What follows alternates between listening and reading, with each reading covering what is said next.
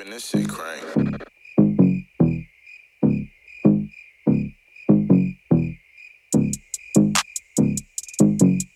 Yeah, yeah. Hey, fuck your fellas. We don't care. FYF, too official like a ref. They can't keep up with me. Watch our Euro step, step, step, step, step. Then that boy got left.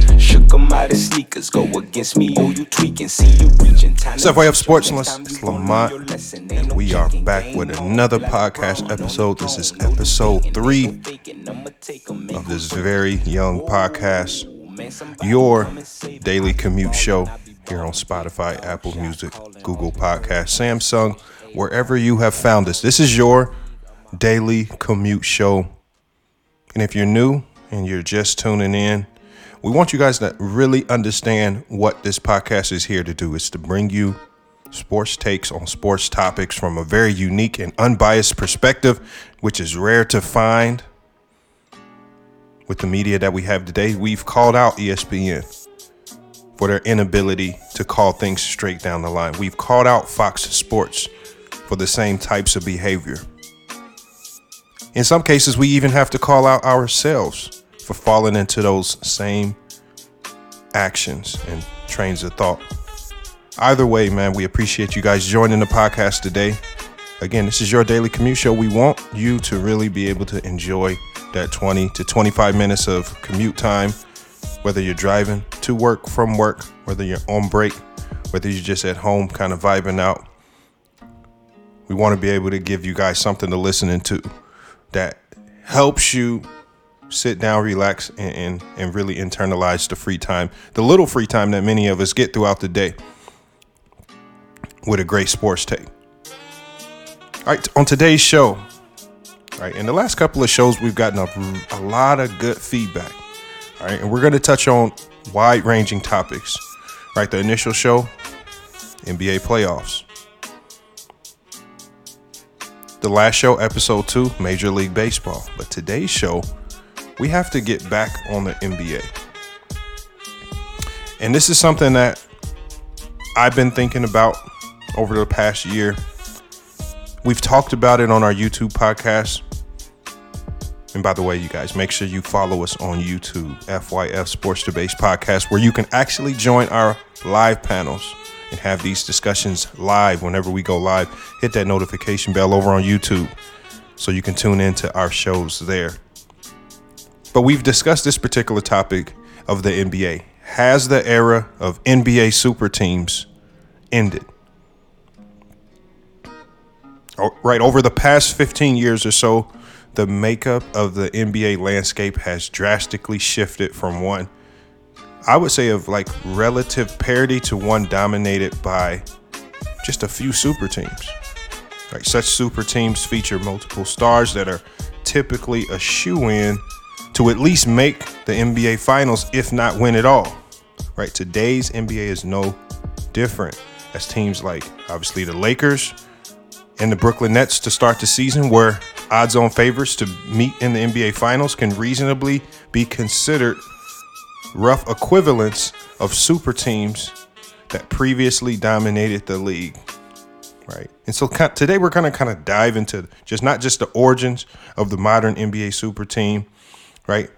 But we're going to talk about the consequences of what these super teams have had on organizations and how opposing NBA teams that haven't had the luxury of having these super teams, how they now have found the key to success to combat super teams. And I think this is something that a lot of people are not talking about. And this is something that I kind of noticed. If I want to say I have to actually started to notice this last year. When I saw how the Brooklyn Nets fell apart last year. Not necessarily anything internal or team. It was really due to injury. We also saw the Lakers fall apart over the last two years due to injury, even though they've had super teams. And then the most successful super team of late was the Golden State Warriors, which they had a great run with KD. But ultimately, they met their own demise um, because of injuries as well. And so, what I've started to see was that when you look at teams like the Miami Heat, the Boston Celtics, the Bucks or the Raptors, I mean, if you go to the Western Conference, you can look at the Suns, the Memphis Grizzlies, you know, even the Utah Jazz, maybe the Denver Nuggets, the Minnesota Timberwolves, the New Orleans Pelicans. These are all teams that I think have somewhat tapped into the source code on how to beat these NBA super teams. So when we look at like you know the Memphis Grizzlies, a team that's really been built organizationally through the draft, Desmond Bane,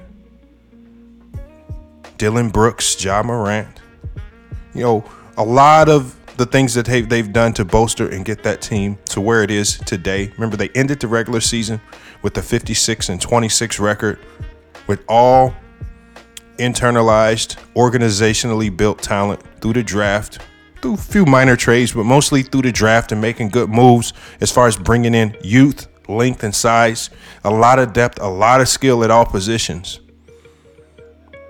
And we find that that Grizzly team given a lot of these super teams fits. The Lakers couldn't figure it out. The Warriors, I mean, even though the Warriors, I don't really put them in that class of super teams this year, the Warriors were struggling with them. And this team, this team with this length, with this size, with with with with uh less of a focus on bringing in superstar talent, more of a focus on bringing in youth, length, and skill. And we find that these super teams are struggling with teams built like that. If we look to the Phoenix Suns, a team with Mikal Bridges, Cam Johnson, right? A lot of talent, even Devin Booker, a lot of organizationally built talent through the draft. Yes, they went through a lot of years of struggle. One free agent signing and bringing in Chris Paul, and now they've been at the top of the league for the last two years. Even when you look to the Warriors, after their super team failed, after the Warriors super team failed, when KD went down with that injury, Klay Thompson went down with that injury, the Warriors had to take a couple of years to reanalyze and revamp through the draft. And what did they do with those draft assets? They didn't just trade them. They didn't trade them off going to chase other superstar players, something that they easily could have done. There were so many rumors out there about their picks getting traded to bring in, you know, another superstar. And I think they sat back and said, hold on. Does that philosophy still win championships? Stacking your team with three superstars, bringing in veteran minimum guys to complete your bench, does that still work? And so we saw the Warriors of many people questioning why are they holding on to these picks? They draft Kuminga, James Wiseman, Moody, Jordan Poole. They got all this youth over there. When is it going to turned back into the great Golden State Warriors of old. And it only took a year and a half for us to see all of this come to fruition with the Golden State Warriors. Now Jordan Poole, keeping him looks like a GOAT move. Everybody was clamoring for the trade of Jonathan Kuminga, but now he's given the Warriors a new level of depth that I don't think many teams can compete with in this NBA playoff. Even if we go to the Minnesota Timberwolves, well, with Vanderbilt coming off the bench, got Malik Beasley, still got Anthony Edwards. I love D'Angelo Russell with that team. You still got Karl-Anthony Towns, all young players, size, length, and even when you look on that bench, a lot of guys, a lot of names that aren't just common household names. But the one thing that they have in common is that they're young, they're spry, they're active, they're all willing to defend, highly energetic, and they're giving teams problems. We saw this throughout the regular season. When we look to the Pelicans, a lot of young players over there, a lot of young talent that I like. Brandon Ingram, start, to start with, surrounded by all the young talent that they drafted. They make one one trade where I felt like they really, really finessed the Portland Trailblazers. They did not have to sacrifice much to bring in the All Star player in CJ McCollum. And now that's completely reshaped and revamped the culture over in New Orleans. And now they're sitting tied one and one with the Phoenix Suns, going back home where they can actually take a 2 1 lead. the era of the super team is over. Now, when we look to the teams in this NBA, today's NBA, that we can still consider built on that age old super team formula, we can look to the Brooklyn Nets, right? They had James Harden, Kevin Durant, and Kyrie Irving to start the season. Top heavy. I thought they f- really filled out that team fairly well with the resources that they had available, much better than some of the other teams that are struggling to fill out their rosters. But now, when these teams are built around three players, your your survival is solely and independently relied upon on those three guys. So when the issues with Kyrie Irving sitting out due to the pandemic started to come about, that's a major portion of what you've committed to with regards to winning and losing games. Kyrie Irving chooses to sit to start the season. James Harden, right? Another third of your core integral piece to actually win a chip. He comes in the camp out of shape. The only one that came ready to play was Kevin Durant, and he's coming off of a major injury. Then they're hoping that guys like LaMarcus Aldridge, Paul Millsap, Blake Griffin, they were they were hoping that these guys could have some type of second coming or reemergence in their career, at least for a season, if not for half a season. Something, some semblance of life. Because the Nets couldn't touch any mid tier level guys in free agency. They just didn't have the money to bring in, let's say, a guy like Alonzo Ball. They didn't have they hadn't have the money to go after those mid tier guys.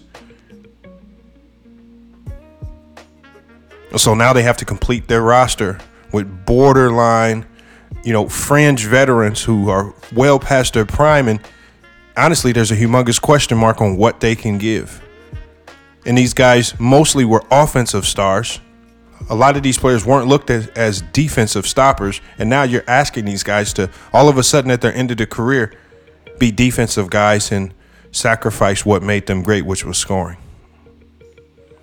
And as we see now in this playoffs, LaMarcus Aldridge and Blake Griffin really aren't playing any minutes at all for the Nets.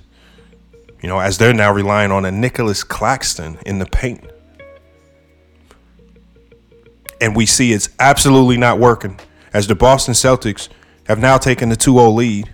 A Boston Celtic team that has developed everything, almost everything that they have through the draft. The draft into Payton Pritchard seems like a goat god move. Everybody was calling, even myself was calling for them to trade Jayson Tatum and Jaylen Brown. I never thought the pairing would work. They held strong and did not trade their young players. They continuously brought in guys like Grant Williams, who I always loved. I loved him out of Tennessee. But they brought in hardworking, lengthy guys. And then Robert Williams, the emergence of him, a guy that they easily could have traded to go chase another superstar piece, similar to what they had in Kyrie Irving. And that organization said, nope. We're going to hold the fort. We're going to work with what we got. We're going to build with the young talent that we have. And we're going to attack these super teams with our youth, our length, our size, and our depth, along with the star power that we have at the top of the roster. We don't need a team loaded with superstars. We just need some all stars and a cast of guys that are willing to come out and play. And even with Robert Williams, for me, that was the defensive player of the year. Even with Robert Williams out due to the meniscus tear, they're up 2 0 on the Brooklyn Nets, who are scrambling for more answers than anything. I went into that series saying that they had no answers or anybody to guard Al Horford. And Nicholas Claxton, again, one of those just kind of oddball guys on that roster who's just there to kind of complete and fill out the roster. He's not a long term piece. Never really has played any significant playoff basketball. Now has to try to figure out how do I stop Al Horford, a vet in this league who understands the game and who had a ton of playoff experience. And we watched him grab what close to 20 rebounds against that next Nets team in game two, along with 20 points. When we look at the Lakers and the, and the travesty that happened over in LA, that, that, that is, you know, one of the biggest collapses of a super team that I've ever seen in my entire lifetime. I don't think we'll ever see a bigger collapse. Some of it due in part was self inflicted due to selfishness from the organization and from players like LeBron James. And I'm a big fan of LeBron James. I just like to call it down the line. Russell Westbrook, again, another degree of selfishness on his part. When he joins this super team, he should have came in with the understanding of my game is going to need to change drastically for me to fit in and have an impactful role on this roster. But he came in thinking he could be the same old Russell Westbrook that he was when he played with that Washington Wizard team. Yes, he did galvanize that group, get them to the playoffs miraculously. I don't know how he did that. But this Laker team didn't need that type of Russell Westbrook. And he struggled all year to find a role that he could consistently play, which also allowed for him to have a high impact on the team's ability to win games. He never was able to figure that out. Frank Vogel and the organization were never able to figure that out. And so while teams like the Lakers and the Nets, you can even throw the Clippers in there, loaded with these superstars at the top of their roster, are literally struggling to struggling to figure out how do we replace some of these superstars that are not here due to injury, not mentally here because they're disgruntled, so many things. All of these super super, super teams spent most of the season trying to figure out how do we make it work because things just weren't going perfectly. They didn't have the numbers or the bodies to win games consistently. These superstar players are putting more and more mileage on their on their legs. So we're seeing more and more injuries. AD couldn't stay healthy, LeBron couldn't stay healthy.